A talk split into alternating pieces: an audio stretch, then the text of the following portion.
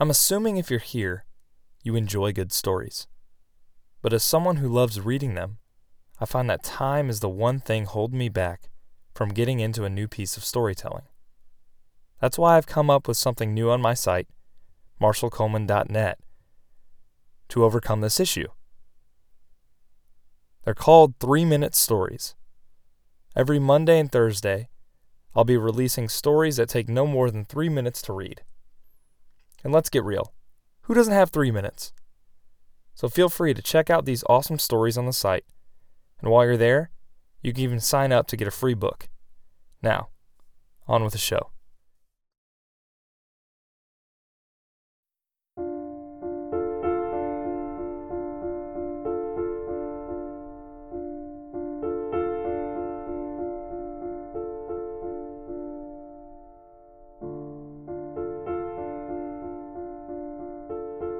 Last episode, we started with the story of David and Goliath and covered the topic of bullies.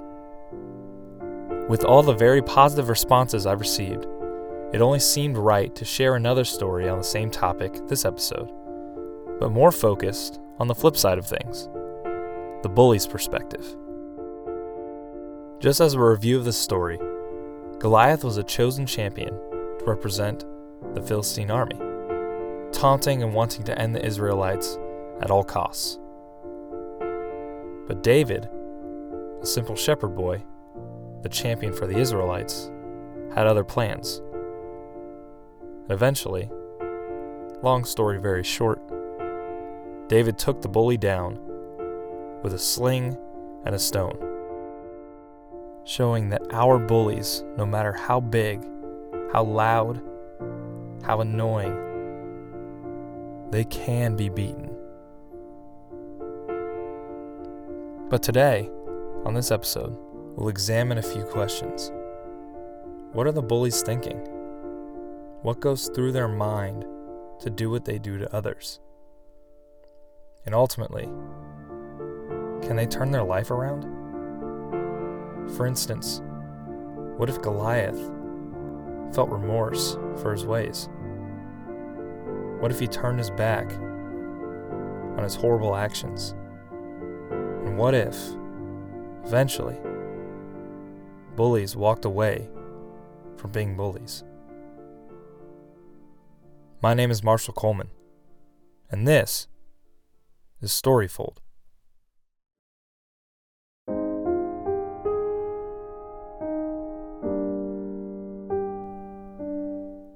In today's episode, we have an interview with Andrew, a 20 year old who, when he was younger, was considered a bully. And after going through some events in his life, he experienced a transformation he's still trying to fit into today.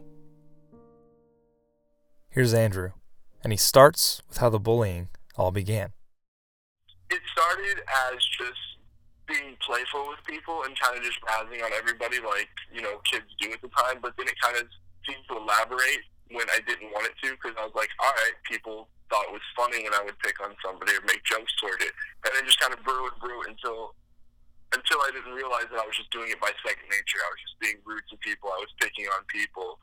I was picking people up and, you know, being rough with them. I was just, it was just second nature to me because I just assumed that everybody thought it was funny, and I did it so much to where it was my only way to really interact with people anymore. And these actions all started from an environment that made him think that this bullying behavior was, as he understood it, normal. I used to hang out with about three to four kids from the street, and uh, that's just how we seemed to like communicate. We were just boys being boys, and we were roughhousing and being mean to each other. But at the end of the day, we were all friends, and then I would forget that that's not how people usually act towards each other. So then, when I would go home, I'd usually just be really rude to Patrick a lot more than I should have been. Patrick, by the way, is Andrew's younger brother. It seems that Andrew also could have been a product of bullying himself. Were so were you ever bullied at all? No, I mean there were there were times I was bullied. You know, looking back on it, I might have been, but when I look at it, I just assumed everyone was playing around. But they're looking back on it in hindsight over these past few days, thinking about this. Um, there were times I was I was bullied. I was made fun of. You know, um, I wasn't really the fastest during games, so people would pick on me for that. I wasn't like it wasn't like an abusive bullying or like people were hitting on me and stuff, but it was just like I would get made fun of a lot for say my physical appearance or my lack of athletic skill or something along those lines, just by the kids on the street. Gotcha. And so even though it's like playing around, sometimes that can, I guess, have some sort of effect. Yes, it really can. And it's from this messing around with words that he learned a valuable lesson. My mom used to yell at me constantly, like, that would make jokes. And she goes, You don't understand that these jokes mean more. I'm like, No, they don't. They really don't. They're just jokes. But now looking back on it after all these years, like, I finally understand what she meant. Like, this does affect people, even if they're just jokes. Even if you say at the end that it's just a joke, it still affects people to know it. And he recalls the power of his words when once his brother became the target of them. Brother Patrick was, uh, there were some kids on the street that would uh, make fun of him. And uh, instead of sticking up for him, I kind of joined in on the bullying a little bit. And it doesn't seem like, I mean, it wasn't like I was like punching or hitting or anything like that. Once again, it was just using words to hurt somebody. But looking back on it, it's really hard to think about because I should, as an older brother, I should have been there to defend him, but instead I joined in on the razzing. And that hurts a lot, but I still try to fix that because I feel so terrible for that because he, I'm supposed to be someone he looks for who's supposed to protect and defend him. And instead I joined in on the punishment towards him. And that really hurts to think about a lot. And he remembers exactly why he used to act out in this way. I wanted people to like me a lot, so sometimes I'd make fun of people, and when I make fun of them, I'd get laughed. So I kind of just went off of doing that for a while because you know people were paying attention to me, they were laughing. You know, I had you know, I I was homeschooled for a good portion of my life, so I really didn't have that like at school experience that most kids have. You know, hanging out with people. So when someone did seem to take a liking to me, or I made someone laugh, I'm like, I gotta I gotta keep this up. I gotta keep this going. So I would just I would do that. So I just make fun of people or make jokes about people, and then people would like me, so I continue to do it. How's bullying other people affected you long term?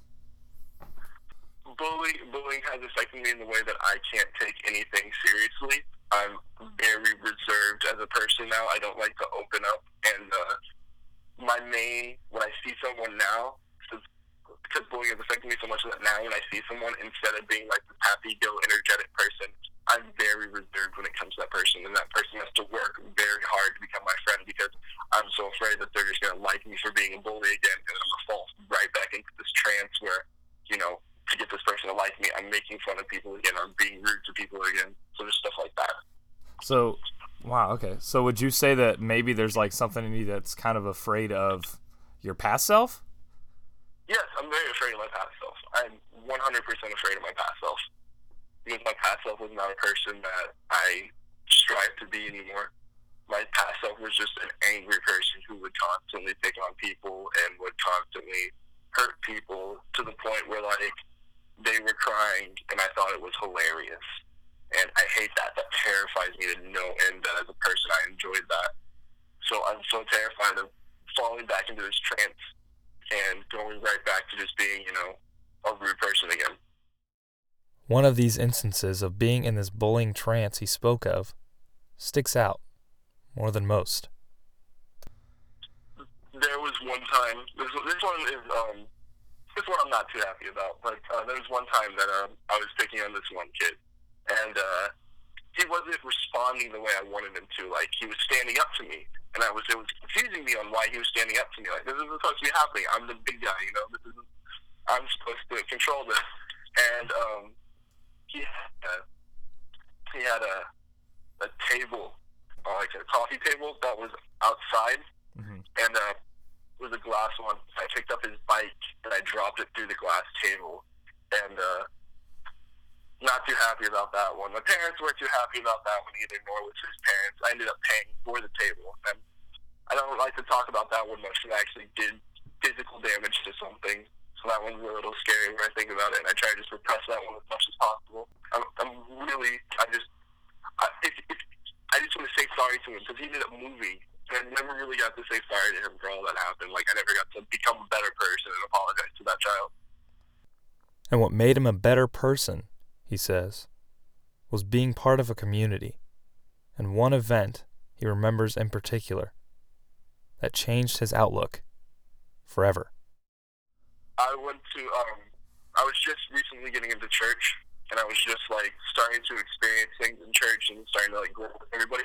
And we had this thing called Art for the Hungry, and for some reason this stuck out to me. All it was was we donated a bunch of soup and then went to a mall when it closed and then built something out of the soup. And for some reason that stuck with me, and I was there, and everyone was loving, everyone was caring, people were laughing with me and I wasn't making fun of anybody. I felt like I actually had friends for once.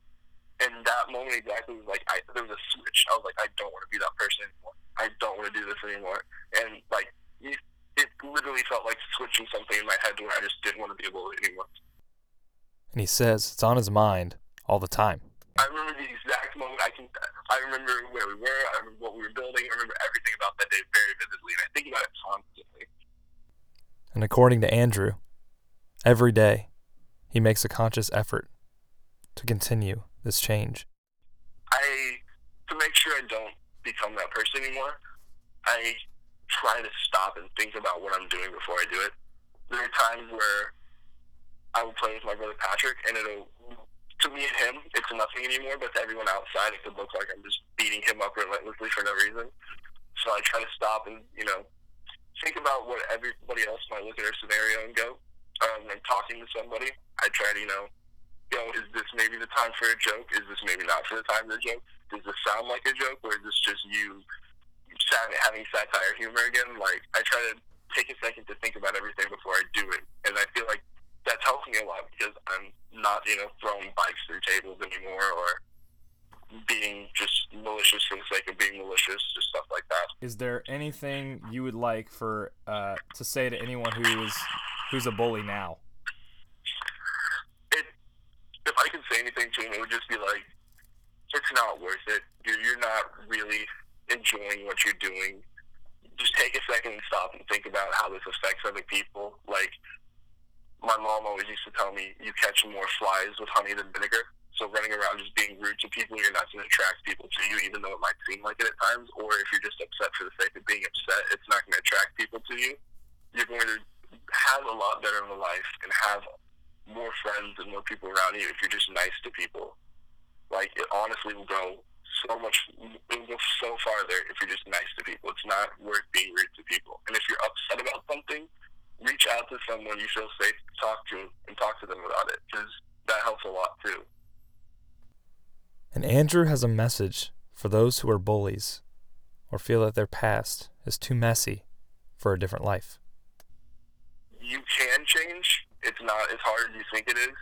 And also, people who think it's funny when you pick on people aren't really your friends.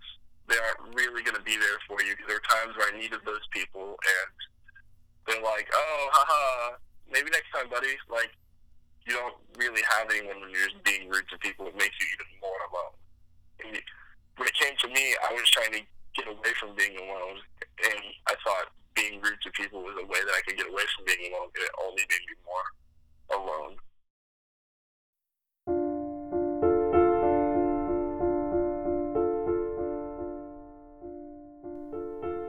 Through overcoming a bullying past, through remorse and guilt, through conquering loneliness by inner reconciliation. May you catch more flies with honey than vinegar. And may the transformation of that story never go untold.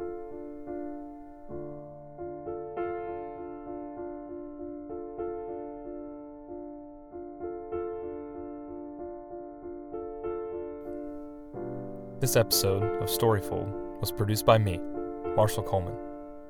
For information on the music used in this episode, head on over to marshallcoleman.net slash storyfold, and you can find all the info there. Do you like reading thrillers, but are too busy with hardly any time on your hands to get into a thick, large book? Then The Thrive, a three part novella I wrote, might just be up your alley. If you love The Twilight Zone, or hopeful stories, or even both, this book would be perfect for you. You can get part one free on Amazon now, or you can just get all three parts, the full saga, for $2.99, available on Amazon, along with other works I've written that you are meant to enjoy. And, as always, if you enjoyed this episode, if you don't mind subscribing and leaving a review, that would be an awesome way to help support the show. Thanks so much in advance.